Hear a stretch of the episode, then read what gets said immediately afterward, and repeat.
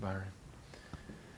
One of the first scriptures about overcoming was spoken by Jesus in John 16 33. If you're writing notes, write that one down. It's a good one.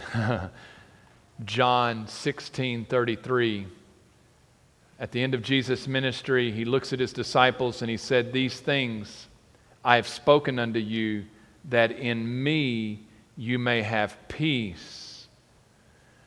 In this world you will have tribulation, but be of good cheer. I have overcome the world. There's several truths that ought to encourage us today.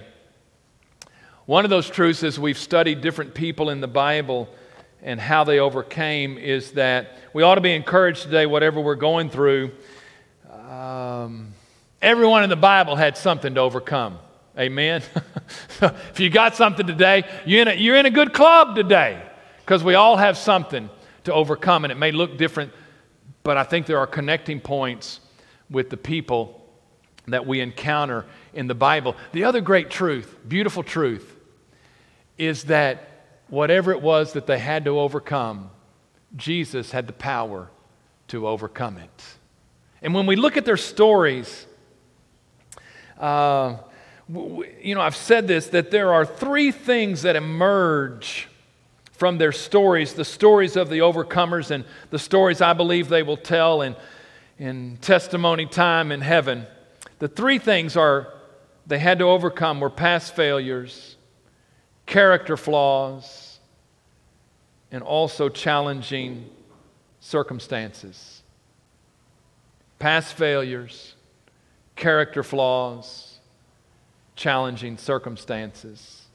Different stories, different aspects of those, but those were the things that I, when I looked at the characters of the, of the New Testament, I should say, that, um, that emerged to me. Jesus has the power to overcome it all. Uh, he has the power to overcome our past failures. Uh, and one of the things I, I noticed is that when Jesus gives the victory, it projects into eternity. And that's something I, I, I, want you to kind of think about. So, as we continue to look at these stories, there's kind of different aspects and angles of this that we're looking at. And one of the things that struck me this week as I studied is that the victory that Jesus gives projects into eternity. And many times, it's not a victory we see in this world, it's only a victory we see in eternity. But his, his victory projects into eternity. It is through his power that he, for, through his blood, that he forgives us of our past failures. And when you project that into eternity, what you realize is that someday, and only someday, will we come to the place where we realize the fullness of Jesus' forgiveness for our sins. And the way it's portrayed in the book of Revelation is that when we get to eternity, the saints who have been redeemed by his blood will be wearing white robes. That's the picture that the book of Revelation gives of how the forgiveness of our sins projects into eternity. The character flaws. Jesus has the power through his spirit to transform our character flaws. And it's not in Revelation, but it's in uh, 1 John 3, 2 or 3, somewhere along in there. Uh, when you, you take us and our character flaws and Jesus comes to transform us, we know that that work is not complete until we get to eternity. But this is what John says, who wrote Revelation, if you need a connection there. We will see him as he is. And when we see him as he is, I, I'm, I'm butchering this scripture. We do not know what we will be, but we will be like him. So you'll take this very flawed individual like Daryl Smith, and you'll do everything you can in whatever time I have in this world. And then finally, Jesus said, We're just going to have to finish this up in eternity. And even someday I will look like Jesus. Amen. That's the way our character flaws and the transformation of the Spirit projects into eternity. But today I wanted, I wanted to tell another story about challenging circumstances. We're back to that. We're kind of rotating through these three uh, this summer. The power of Jesus elevates us above our challenging circumstances, whatever those are. And when you project it into eternity, uh, yes, there are some victories in this, this earth. And there are times that the very presence and the power of Jesus comes and we win a battle in this earthly realm. But what the Bible says when you project that into eternity, you got to get this someday, someday into eternity. For those who have overcome challenging circumstances and they have been faithful to Christ, He will reward them with a crown. That's that's the picture in eternity. When you project out challenging circumstances in this life, there will be some victories, but ultimately know that someday, those who have been faithful to the cause of Christ and have been true in their faith to Him will be rewarded with the victor's crown in eternity. That's what's pictured in the book of Revelation. Now, there are a number of sources of challenging circumstances in our lives. They all come from the fact that when sin was injected into the world, that sin corrupted everything. There's several teaching points and things that I, I want to emphasize when we look at different ones of these, and I, I want to I want to go ahead and rest here for just a minute so that you understand. When sin entered the world, sin corrupted everything. The natural world was corrupted. And quite honestly, it can be one of the sources of challenging circumstances. But when sin was injected into the world, sin also corrupted mankind. And sin corrupted mankind on the inside and on the outside. And we talked about some character flaws on the inside last week. But just know that sin also corrupted our outside, our bodies. Before sin entered the world, there was no death, so there was no disease. There was no sickness, there was no illness, there were no viruses. But when sin was injected into the world, uh, illness, cancer, all kinds of diseases came. And eventually, the result of that is physical death. And sometimes that becomes the source of our challenging circumstance that ultimately will only be overcome in eternity. All of us are appointed to die. But there's something else when sin was injected into the world and sin corrupted everything, there was a hostile takeover of our world so that there was there was a world system in society that was overtaken by an evil kingdom it was a hostile takeover and where god had reigned and but sin came in this evil kingdom came. And so there is this battle in the world in which we live a battle between light and darkness, truth and lies. It is the battle between the kingdom of good and the kingdom of evil. And it is where we live every day. And it becomes a source of challenging circumstances. And this is what I want you to see today. Get this. When we live for the kingdom of good, for God, for truth, for righteousness, there will be opposition from the kingdom of darkness and evil. And sometimes our challenging circumstance stems from the very fact that we have chosen in a world that is ruled by an evil kingdom to live for what is right. The prime example, I shouldn't, one of the prime examples in the New Testament comes from the book of Acts and comes from Stephen, not Stephen Gross, Stephen the first deacon, okay? Uh, his story, Stephen's story, we'll cover it quickly this morning, is included in us, for us in Acts 6 and 7. And uh, Stephen is one of the first deacons, and that story is introduced. Let me begin to read in Acts 6, starting in verse 1. Now, in those days when the number of the disciples was multiplying, there arose a complaint against the Hebrews by the Hellenists because their widows were neglected in the daily distribution. Then the twelve summoned the multitude of the disciples and said, It is not desirable that we should leave the word of God and serve tables. Therefore, brethren, seek out from among you seven men. Notice the qualifications, the characteristics. Seven men of good reputation full of the Holy Spirit and wisdom, whom we may appoint over this business. But we will give ourselves continually to prayer and to the ministry of the word. Here it is in verse 5 where Stephen is introduced. And the saying pleased the whole multitude, and they chose, here's the first name, Stephen, a man full of faith and of the Holy Spirit.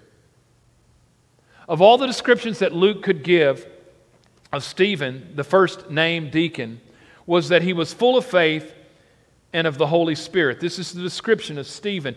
And it is, it is going to be a theme throughout what we read in the next few moments that is contained for us in Acts 6 and 7. To say that he was a man full of faith means that he trusted God. Now, you got to get this in the picture, in the context that I've just laid out that what he is saying in a world where we look around and we see so much evil and people not living for God, faith means that I will leave, I will live and trust in a God who is unseen in this world. That's what faith is. Is believing in the unseen God and committing your life to him. That is faith. But not only that, he was also a man full of the Holy Spirit. In a world that is permeated by evil, and has pushed out the presence of God, the description of Stephen that will be consistent throughout in his story that is told is that the presence of God dwelt, abided in him. And we will see at the end of his story, it is that presence of God, the unseen God, in the midst of a heart of a man, in the midst of a battle in an evil world, that will make all the difference in Stephen's life. If you skip down in the story to verse 8, it says, And Stephen, oh, full of faith. Seems to be a theme developing here. That was my, I'm sorry, that was my smart aleck voice. Look, the scripture verifies what it said in verse 5 with verse 8. And Stephen, full of faith and power, did great wonders and signs among the people. Oh, but here it comes. Then there arose some from what is called the synagogue of the freedmen, Cyrenians, Alexandrians, and those from Cilicia and Asia, disputing with Stephen. Do you know why?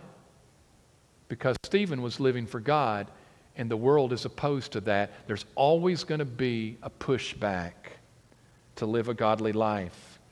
Verse 10 And they were not able to resist the wisdom and here it is, and the Spirit by which he spoke. I get flashbacks of these scenes in the Gospels of Jesus and his confrontation with the religious people of his day, how they could not uh, resist the wisdom and the Spirit by which he spoke. It's a lot like Jesus, which we'll also see at the end of the story. Then they secretly induced men to say, We have heard him speak blasphemous words against Moses and God. And they stirred up the people and the elders and the scribes, and they came upon him, seized him, and brought him to the council. And literally, that word council is the Sanhedrin. They also set up false witnesses who said, This man does not cease to speak blasphemous words against this holy place and the law. Hmm, sounds a lot like, like what they, days before this, they had accused Jesus of. For we have heard him say that this Jesus of Nazareth will destroy this place and change the customs which Moses delivered to us. And I love this statement in verse 15. And all who sat in the council, looking steadfastly at him, saw his face as the face of an angel. Now, my mama said I looked like an angel too, but that glory was fading early in life. I, I don't know all. I don't even know where that source is. But when the men there who were not even living for God looked into the face of Stephen, they saw a reflection of the glory of God. I, I, don't even know exactly what that looks like. In the midst of an earthly battle between right and wrong, the unseen God's countenance showed up on the face of a man who was willing to stand for God that day. And it's not just that the Christians saw the face of an angel, it was the people that were there to oppose him that saw the countenance of the glory of God. Now, Stephen uh, speaks in chapter 7. It's one of the longest speeches, sermons in Acts, maybe the longest. Supposed to know this. Uh, we come to the end, to the, we don't have time. He recounts the history of Israel He's going to give us a summation of that. Pick up the story in Acts 7:51. Uh, this is this is a happy. This is his his ending point. This is going to get some converts. You can guess. You stiff-necked and uncircumcised in heart and ears. Okay. Well. Okay. Anyhow. Okay. That's a little abrasive. Here's his. Here, here was his point of all the stories he told. You always resist the Holy Spirit as your fathers did, so do you. His recount of Israel, Israel's history is God has been working in this way, and every time God worked, you pushed back because you resist the very presence and the movement of God, and you're doing it today. Wow. Which of the prophets did your fathers not persecute? And they killed those who foretold the coming of the just one, of whom you now have become betrayers and murderers. The very Messiah came and you killed him. Who have received the law by the direction of angels and have not kept it. Here's their response in verse 54. When they heard these things, they were cut to the heart, which is the same thing it says of those who heard Peter's sermon on the day of Pentecost. But notice the reaction here is quite different from that day. And they gnashed at him with their teeth. And a mob scene ensues. Now, this is about to, this is about to turn ugly. It's one thing to stand for God, it's another thing when your life is on the line. This became a very heated confrontation. But notice, well, and obviously God knows that. Verse 55 And he, being full of the Holy Spirit, gazed into heaven and saw the glory of God and Jesus standing at the right hand of God. You wonder why Luke records that he, being full of the Holy Spirit, I believe Luke records that because it's the very key to the story. In the midst of opposition in, a, in the world, and your faith is in an unseen God, but everything around you says, this is really a bad scene. God injects his presence into that. I would contend today it was the very thing that saw Stephen through to death because the presence of God and the Holy Spirit was the reminder is this is not the end. There is something beyond this. So that theme I think this is the last time it says, being full of the Holy Spirit. By the mercy and grace of God, as Stephen surely faced his final moments, the windows of heaven were opened. And God, in his grace and mercy in Stephen's life, gives him a window to look into, into what is coming moments from this point. It says that he gazed into heaven and saw the glory of God. And then this statement, and Jesus standing at the right hand of God. Uh, oh, there's significance. The scripture is very clear that Jesus overcame the world and he secured the victory for us. And the scripture says that he has been seated at the right hand of God. It is the place of honor and victory. He had overcome, he had persevered to the very end. He was glorified with the seat at the right hand of God. And that's what the Bible says. You can look at it in the book of Revelation and other places. Stephen said when he looked into heaven, he saw Jesus standing. It was the posture to say, not only am I standing in support of you, but I'm standing to receive you. Do you understand? No, his time was close. And he was, his faith was going to come to the point of death. And it was not that he saw the glory of God and Jesus seated, which would have been something, but he saw Jesus standing in support and to receive him to himself. It says in verse 56 and he said, Look, I see the heavens opened and the Son of Man standing at the right hand of God. Oh boy, that just infuriated them further. Verse 57 Then they cried out with a loud voice, stopped their ears, and ran at him with one accord.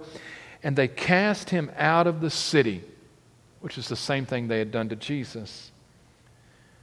They didn't crucify him, but it says, and they stoned him. And the witnesses laid down their clothes at the feet of a young man named Saul. Oh, we don't have time for that rabbit trail this morning in verse 59 and they stoned Stephen. As he was calling on God and saying, Lord Jesus, receive my spirit.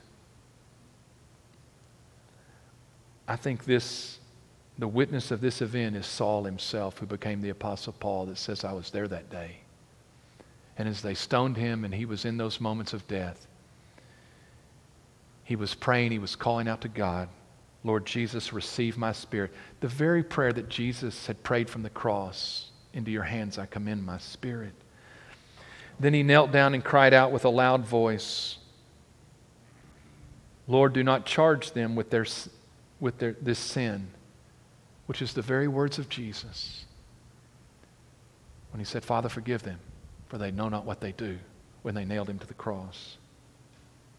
And when he had said this, he fell asleep which is the Christian way in the New Testament saying he physically died, but he's not dead. He's alive, but his body is dead. It's as if he's fallen asleep. It strikes me in the story how many times there are parallels between Stephen and Jesus' own uh, death. My question this morning is his prayer is, Lord Jesus, receive my spirit. That was his prayer. My question to you, it's a little bit of a thought question, but I think there's a solid answer. Did Jesus answer that prayer that day? Oh, absolutely. Jesus was standing and received him into glory. What we see in the life of Stephen is that in the midst of his faith being lived out even to the point of death, that Jesus shows up and sees him through. Genuine faith is demonstrated in faithfulness.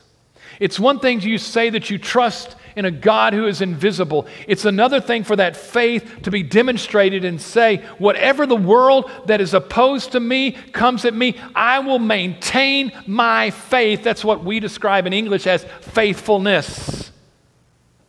Regardless of what the world throws at me, the opposition it comes, I will maintain my faith, which is my belief and my trust in an invisible God that there is something beyond this. But you see, the life lesson that we learn from Stephen, which is an extreme, I don't know that any of us ever in our life are going to come to this point to literally give our life in a mob scene because of our stance for Christ. I don't know. Jesus shows up in a miraculous way, not only in his Holy Spirit to say, to, say to Stephen, I'm here but to open his eyes and the windows of heaven to say, See, I'm waiting. You're coming. And it's okay. I just need you to be faithful to the end. You see, it is through the presence of Jesus that Jesus sees Stephen through to the very end and answers his prayer and ushers him into glory.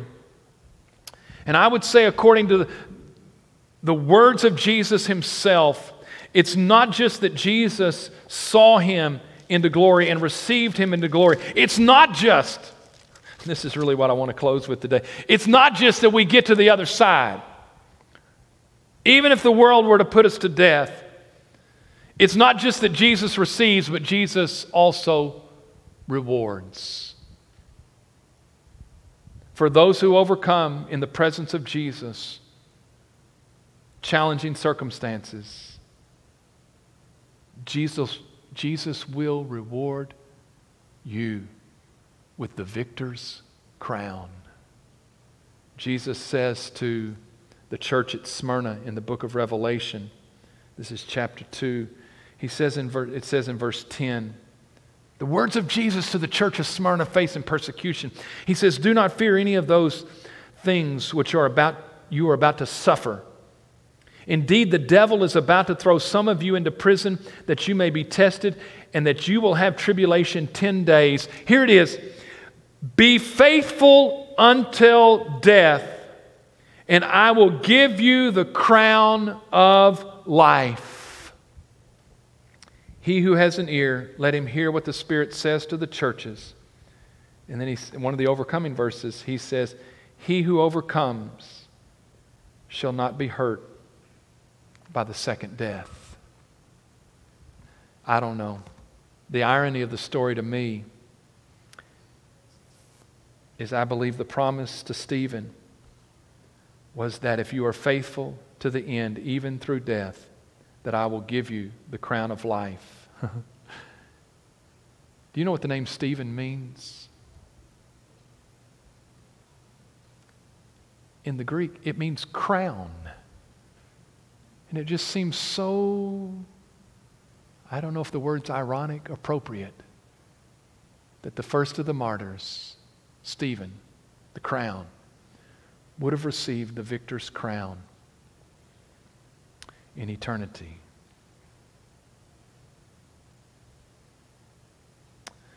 I want us to understand that in the most challenging circumstances,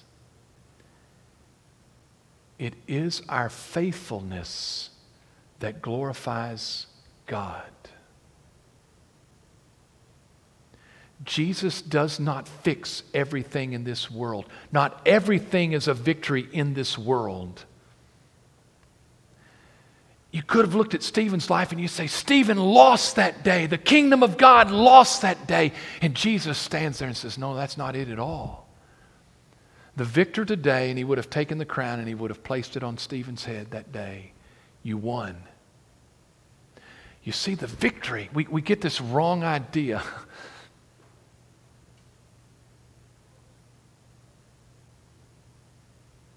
For Jesus, well, Jesus, I was going to say it this way Jesus is the one who hands out the trophies at the end. And who does the trophy go to? Just to the ones who won the victories on earth? No. Sometimes the greatest crown is for those who went through the worst and remained faithful in challenging circumstances. I think the crown has a little bit more jewels. Do you get it? Jesus awards the trophies not the world. Do not judge victories based on an earthly perspective. Judge victories by an eternal perspective, and the judge that will make that determination. The other thing I would want you to know is that in the midst of those challenging circumstances, it is the presence of Jesus that sees us through. He doesn't always intervene. He could have intervened that day, but he didn't. Except he intervened in the life and the heart of Stephen to say, I'm going to flood my presence on you. And I'm just going to ask you to be faithful because that's what brings me glory. Amen. Amen. I'm going to ask you to stand today. Uh, whether you've joined us live stream today or in person, uh, whatever you face, Jesus has the power to overcome it. And for some of you, the greatest testimony in eternity will not be that you so much won an earthly victory, but you were faithful, maybe even to the point of death.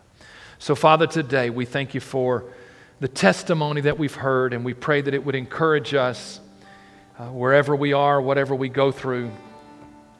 And that, Father, we give you this time, Father, to, uh, if it's to come to the altar and to lay our own burdens down before you, Father, we give you this time. We surrender our lives to you, and we pray that you would help us to live in the greatest reality that transcends whatever our circumstances say, and that is your eternity and your glory. And so we pray that you'd encourage us today, and we pray it all in Jesus' name. Amen.